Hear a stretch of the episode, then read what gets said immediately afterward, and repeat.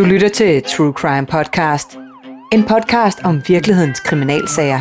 Fortalt af dem, der har været helt tæt på. De har været tæt på efterforskningen, jagt på gerningsmanden, sporsikring, opklaring, rettergang og domfældelse. Velkommen til True Crime Podcast. Jeg hedder Stine Bolter. I dette afsnit går vi tæt på de fældende beviser, virkeligheden CSI, og jeg har derfor besøg af jer to, Bent og Hans Peter. Bent Hytholm Jensen, du er tidligere vicekriminalinspektør og kriminaltekniker, og du, Hans Peter Hågen, du er tidligere retsmediciner på Retsmedicinsk Institut. Velkommen til jer begge to. Tak for det. Tak. Vi skal jo i dag tale om de fældende beviser. En gerningsmand efterlader sig altid mindst et spor, og det er jo bare et spørgsmål om at finde det her spor, siger man. Men øh, hvad er et fældende bevis egentlig? Jeg kunne starte med dig, Bent. Jamen altså, et fældende bevis, det er jo, hvor man kan identificere en gerningsmand. Øh, og der er jo en hel række øh, spor, man leder efter ude på gerningsstederne. Og det absolut bedste spor, det er jo stadigvæk et fingeraftryk.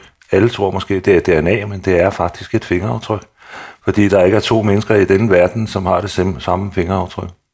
Ja. DNA blev indført for nogle år siden og bliver brugt som et af politiets værktøjer, og det er jo et fantastisk værktøj. Øh, men det kan ikke stå alene. Der skal jo både være tidsskema og tidsrammer og alle mulige ting og sager, øh, som skal hænge sammen med fundet af DNA. Det har vi set i nogle sager, at, øh, at det, der er flere ting, der skal hænge sammen, før man kan dømme folk for forbrydelse. Mm, ja, og der er mange flere spor, men hvis vi også lige skal høre dig, Hans Peter, hvad er det for nogle, nogle spor, du leder efter? Jeg leder efter tegn på vold. Og det er altså voldelig bredelse forstand, og det er jo alt fra blå mærker, hudafskrabninger, til stiksår, skudsår, knusningssår. Øh, så det er, det er hele spektret, vi, vi ser efter. Ja. Og så er det jo klart afhængigt af, hvad det er for en type sag, så koncentrerer vi os jo om bestemte typer øh, øh, voldstegn. Og når du så står med for eksempel et lig inde på Retsmedicinsk Institut, hvordan øh, leder du så efter det her? Det er simpelthen en grundig undersøgelse fra top til to. Både på forsiden og så man også på ryggen. Det kan ikke nytte noget, at man ikke kigger efter på, på ryggen, bare fordi den afdøde ligger på ryggen. Det kunne jo være, at det var der, der var et knivstik eller et skudhul. Ja. Og, og når du kommer ud på et gerningssted, øh, Bent Hytholm, hvad, hvad er det så for nogle ting, du, øh, du typisk kigger efter? Jamen, det er jo typisk, øh, at man skal jo prøve at finde ud af, hvad er det, der er sket ude på gerningsstedet. Øh, hvilken type forbrydelse kan der være tale om, og nogle gange så taler sporene jo for sig selv. Øh, vi assisterer jo politikredsene med at komme ud og undersøge gerningsstederne, når det er mere alvorlige forbrydelser. Og i nogle tilfælde, så finder vi ud af, at det er en ulykke, det kan være selvmord, øh, men til gengæld kan der også være tale om forbrydelse. Øh, og så gælder det jo om at lægge en undersøgelsesstrategi om, hvor starter man og hvor slutter man. Eksempelvis, hvis øh, man kommer ud på et gerningssted med en alvorlig forbrydelse, så er man jo nødt til at sørge for at øh, undersøge de udvendige områder, fordi de, der kan sporene jo forsvinde ret hurtigt, hvis det regner eller sneer og så videre. Øh, så skal vi jo skabe en adgangsvej ind til en retsmediciner, hvis der findes en død person inde på gerningsstedet. Øhm, og så arbejder vi sammen med retsmedicinerne inde på gerningsstedet, indtil der laver en findestedsundersøgelse. Og så laver vi en grundig undersøgelse af hele gerningsstedet, og leder efter den type spor, som der nu kan findes, altså solaftryk, DNA, blod, øh, ja, mm. you name it. Er det så ligesom i, i de der amerikanske film, hvor man ser, de tænder for, for det her særlige lys? Hvordan øh, bruger I også det? Der findes, øh, der findes faktisk noget, der hedder luminol, øh, som lyser op, når det kommer i kontakt med blod. Øh, men man skal være der med det samme, øh, fordi det går ud ret lyset ret hurtigt, det fluorescerer, men, øh, men det kan i hvert fald afsløre, at øh, der måske er vasket af for blod. Øh, det kan øh, usynlige solaftryk på gulvtæpper og så videre, så videre. Så, så det findes faktisk i virkeligheden. Og så bruger man selvfølgelig også en masse lyskilder, hvor man også har mulighed for at finde spor.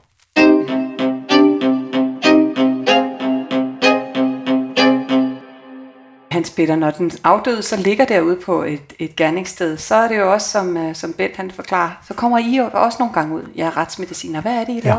Ja. Det er, fordi vi skal se den afdøde i de omgivelser, den afdøde nu blev fundet. Øh, vi skal først naturligvis sikre os, at vedkommende er død. Altså er det dødstivhed? Er det ligeplæter? Øh, så skal vi øh, måle temperaturen. Øh, hvor vi måler temperaturen, kropstemperaturen på den afdøde, og tager også temperaturen på stedet, altså i omgivelserne. Øh, fordi ud fra kropstemperaturen kan vi sige med nogen sikkerhed, hvor længe vedkommende har været død. Der er tommelfingerreglen, og der er heller ikke mere end en tommelfingerregel. Det er, at øh, lægemstemperaturen falder med 1 til 1,5 grad i timen, efter man er død. Men der er altså usikkerhed på det her. For det kommer jo an på, er det en tyk eller en tynd person? Er det en person, som har masser af tøj på? Eller er det en, der ikke har noget tøj på, eller meget lidt? Uh, at uh, vi ude i skoven en, øh, en vinternat, eller er det inde i en varm lejlighed under dynen? Så det, er, det betyder ret meget med henblik på at kunne sige noget fornuftigt om, hvor længe vedkommende har været død. Så den der at vedkommende har været død i 1 time og 47 minutter, den har ikke ret meget med virkeligheden at gøre. Nej, okay. Men øh, I har jo været i det her game, hvis man kan kalde det sådan, i rigtig mange år. Hver især. Øh, tingene har jo udviklet sig. Kan I putte nogle ord på, hvordan øh, de her fældende beviser, de øh, har udviklet sig?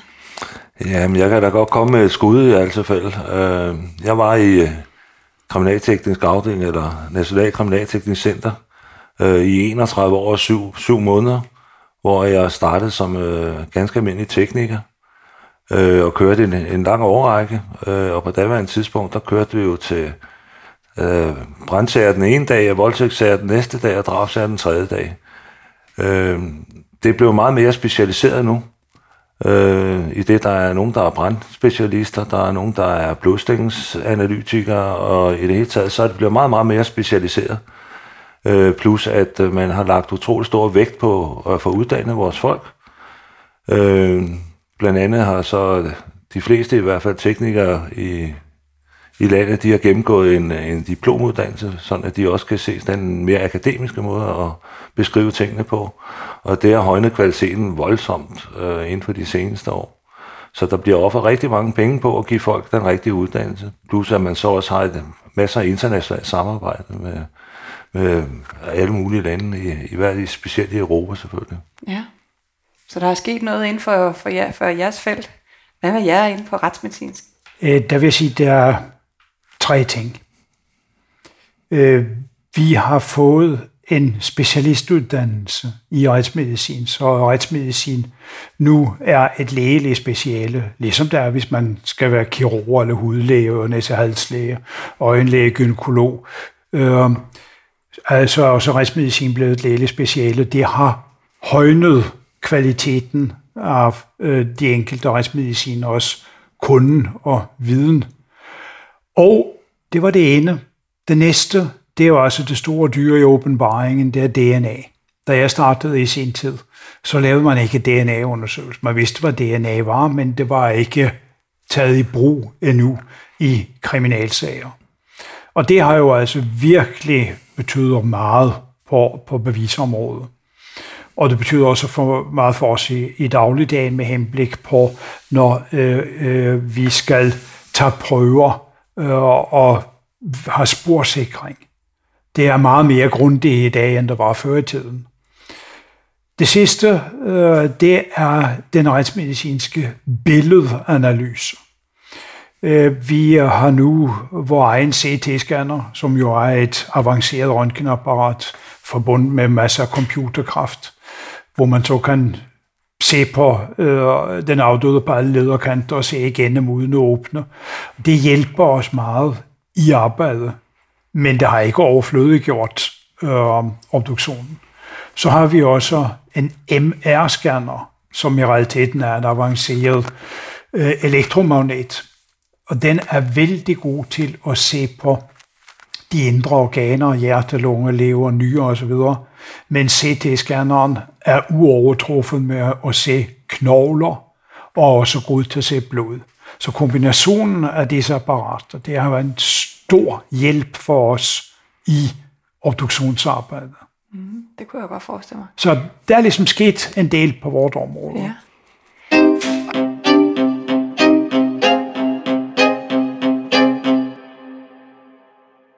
Har jo haft så mange sager. Der må være nogen, der gør mere indtryk end andre. Er der ikke det? Hvad? Nej. Finn? Jo, det må man nok Nej, sige. Ja. Det er jo, altså, det er jo typisk uh, sager, hvor det går ud over børn. ja. Det, øh, det er der ikke nogen, der har det godt med. Selvfølgelig er der ikke det. Men man er altså nødt til at trække det her professionelle skjold ned over øh, sig selv, fordi uh, vi er jo ganske almindelige mennesker alle sammen, og har vores egen familie, og som vi holder meget af, og som har støttet os igennem alle årene i virkeligheden. Så jo, der er der nogle sager, der, hvor man bliver mere påvirket end andre, helt sikkert. Altså, jeg troede, du var ude efter, om det var en bestemt enkelt sag, der overskyggede alle andre. Det er nu ikke for mit vedkommende, men jeg kan bare fuldt ud tilslutte mig, Bent. Det, der er slemt, det er børn. Og det vil sige, altså sagsløse, uskyldige, forsvarsløse. Men børn, det, er, det, det kan være hårdt. Men når vi arbejder med sagen, så er det at skubbe følelserne til side så godt som det overhovedet kan lade sig gøre. Og det er vi jo blevet ret gode til efterhånden. Og så har de professionelle briller på. Når man så er færdig med sagen, jamen så kan man jo altså tage følelserne frem igen. Der vil jeg, Og der godt, har vi, ja, jeg vil godt indskyde noget her, fordi at, øh, det er jo sådan, at øh, vi har jo en psykologtjeneste i politiet. Ja. Øh, og når man har nogle sager, som er særligt slemme, eller hvor man ligesom har en fornemmelse af, at det påvirker kollegaerne meget mere end, end normale sager, lad os sige på den måde, jamen så øh, bliver der indkaldt til psykologtjenesten, altså, hvor der bliver holdt møder, hvor man bearbejder tingene. Plus at øh, vi er jo rigtig, eller vi er rigtig gode kollegaer, og det kræver jo også, at man taler sammen. Øh, det hjælper jo meget hen ad vejen, må man sige. Men altså, man prøver på bedst mulig måde øh, at, at varetage øh, politifolkenes interesser, og så sørge for, at de ikke bliver mentalt skadet, kan man vel sige. og det samme gælder jo hos os. Altså før i tiden, jamen så havde vi jo ikke den slags ting, fordi der regnede man med, at vi skulle bare være sådan en blanding af Tarzan og Superman. Nu øh, er man blevet meget mere klar over, at vi er hele mennesker med et følelsesregister, som andre mennesker har. Så hos os er det også sådan, at dørene på kontoren, til kontorerne står åbne, med mindre man sidder til et møde eller har en vigtig telefonsamtale, eller har noget, man skal koncentrere sig om. En åben dør betyder også hos os, værsgo kom ind, hvis du har brug for det. Og det har vi alle sammen med jævne mellemrum brug for at snakke med kollegerne, for lige at få læse lidt af. For det kan ikke nytte, når vi går hjem og plage familien med de oplevelser, vi har haft. Derudover har vi øh, så aftale med Rigshospitalets krisepsykologer. Og er det noget, der er ekstra slemt, så øh, kommer psykologen på banen. Og vi ved, at vi hele tiden har psykologerne bagved, så vi bare kan kontakte os for at få et godt råd til at bearbejde tingene igennem de samtaler, vi har internt mellem kollegerne. Men altså ellers så kommer psykologerne på. Ja. Hvis jeg så skal trække en enkelt ting frem, som jeg ved, I begge to har arbejdet på, så var det jo i Thailand i 2004-2005 efter tsunamien. Øh, hvordan var det? Der var jo i hvert fald både børn og voksne, og det var naturen, der havde... Jeg vil sige, at det var, det var ganske voldsomt i Thailand, men der er en stor forskel fra Thailand til for eksempel, hvor mange af os også oplevet øh, arbejde i, øh, øh, på Balkan, eller også i øh, Rwanda, hvor det var meget masser af mennesker, der døde på grund af andre menneskers ondskab. Det er altså meget værre end mange mennesker, som dør på grund af naturen. Det lille menneske overfor den store natur, det er slemt, men det lille uskyldige menneske overfor de mange onde mennesker, det er altså meget værre. Ja, det kan jeg godt følge dig. Så det, også, Ikke for at forklejne, hvad der skete i Thailand. Det var forfærdeligt for de pårørende, naturligvis. Ja, ja. Men for os, som arbejdede med det, så er altså dødsfald på grund af andres ondskab. Mm. Det er altså værre. ja, det kunne have været undgået, hvis de onde mennesker ikke havde, havde gjort det, de gjorde. Ja, ja. Det er ja. det. Ja, ja. Men jeg kan jo kun bakke hans, hans Peter op omkring det her. Øh, Jeg var jo også i Thailand og arbejde, Øh, og der var psykologtjenesten faktisk også til stede i en stor del af tiden. Plus at vi også havde præster dernede, som skulle tage sig af de pårørende, øh, når der blev identificeret nogen. Øh, plus at øh, ja, altså, de kollegaer, jeg var sammen med i Thailand i alt tilfælde, det var nærmest ligesom en stor familie. ja. Øh, det kan godt være, at vi gik ud og, og fik noget at spise og fik en øl der om aftenen der, men det var ligesom det, han behov for, når man havde stået og arbejdet med lige hele dagen. Ja. Men, øh, men der var jo et fantastisk øh, internationalt samarbejde også.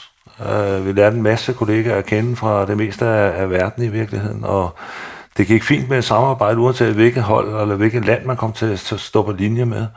Så øh, alt i alt vil jeg sige, at sådan erfaringsmæssigt var det jo en, en, en politimæssig faglig god oplevelse, men selvfølgelig en tragedie Ja. i sig selv. at stå der. Og I skulle identificere, øh, prøv at fortælle, hvordan man tog fingeraftryk øh, på, på, på nogle af de her lige? Øh, ja, men altså, der var jo stillet sådan nogle bygninger op dernede. Sådan, øh, der var stillet tre bygninger op af, øh, den norske stat faktisk, øh, hvor at øh, ligene blev kørt ind i den ene ende, og så stod der så fem mand lige inden for døren. Man kørte to linjer ind i hver bygning, og så stod der fem mand på hver linje lige ved indgangsdøren. Det var fire fingeraftryksfolk, og så en, der kunne sidde og skrive informationer ned. Øh, og line var jo stærkt forkommende øh, i det, de havde ligget udendørs i lang tid og, og var gået i forrådnelse. Så, øh, så det, var, det var en voldsom oplevelse, og jeg har stor beundring over for de fingeraftryksfolk, der var med dernede, fordi det var noget af en særpræget oplevelse at se dem stå og lave fingeraftryk. Øh, fordi det var rigtig, rigtig svært øh, for dem på grund af, af, af livets tilstand det var sådan, at øh, huden sad løst på, på nogle af hænderne og så videre, og man simpelthen var nødt til at sætte noget på sin egen fingertud, der var så uden på en gummihandsk naturligvis for at tage fingeraftryk. Mm. Øhm, så i det hele taget, så synes jeg, det var et fantastisk arbejde, de lavede. Ja. Når Og de, det så var færdige, når de så var færdige, så blev livet så bragt ned i midten af, af, af bygningen. Der, der var så retsmediciner og laboratoriebetjenter og kriminalteknikere, der fotograferede tøjet eller vaskede det og gjorde det rent osv. Så, videre. så blev der taget nogle DNA-prøver og lavet signalement og hvad retsmediciner normalt gør. Og så nede for enden af bygningen, der var tandlægerne klar med et mobilt røntgenapparat. Og så tog de røntgenbillederne af billederne, og så blev alt registreret, og så blev linet kørt ud i containeren igen og frosset ned.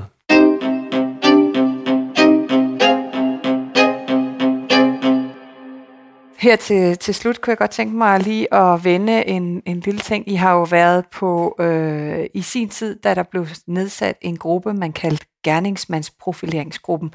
Der var I blandt andet øh, med i den her gruppe. Kan I lige her til sidst prøve at fortælle lidt om, hvad gik det ud på? Jamen, det gik jo ud på, at man øh, samlede nogle folk, som havde en viden inden for forskellige områder. Øh, man havde en øh, efterforskningsleder øh, med mange års erfaring. Øh, man havde en øh, psykolog. Øh, fra, øh, nu kan jeg ikke huske, hvor øh, vedkommende kom fra, men øh, Det var fra, var fra øh, retspsykiatrisk klinik. Ja, retspsykiatrisk klinik, og så var der en, øh, en der var analytiker, øh, så var der en retsmediciner, det var Hans Peter, ja. og jeg sad så som kriminalteknisk øh, repræsentant. Øh, og så prøvede vi på at stykke tingene sammen ud fra de rapporter, der lå omkring øh, de her gerningsstedsundersøgelser. Øh, og Så for at, altså for at forstå det som for at finde ud af, hvilken, ja, ja. hvilken type gerningsmand vi havde med at gøre. Altså hvem har, har efterladt de her spor, hvor, mm. hvor gerningsmanden ikke er fundet endnu her? Ja, nemlig altså ud fra det, man havde af teknisk beviser øh, og fund, og hvad vi havde af lesoner på offer, øh, og øh, prøve, og man kunne så stykke noget sammen omkring denne persons, hvad skal vi sige, personlighed, hvad var det her for en type person. Hvad er det for et signatur, man efterser? Ja, ja, altså ikke nødvendigvis det, om han var 1,82 høj, og det kunne også have en betydning naturligvis. Men altså var det, det her en dominerende type, var det en aggressiv type? Øh, var det en, der gik rundt og var en undskyldning for sig selv, eller, eller hvad var det for en person, vi havde med at gøre? I er jo fulde af gode og spændende historier, men tusind tak, fordi I lige vil komme her i dag. Vi når desværre ikke mere, men øh, man kan høre meget mere øh, til jer to i jeres fælles foredrag, Fældende beviser virkeligheden CSI, som kan bookes via True Crime Agency. Tak fordi I kom. Det var alt her fra denne podcast. Du lyttede til True Crime Podcast, præsenteret af True Crime Agency. Jeg hedder Stine Bolter, og du kan læse meget mere om virkelighedens kriminalhistorie på www.truecrime.dk, hvor du også finder flere udgaver af netop True Crime Podcast.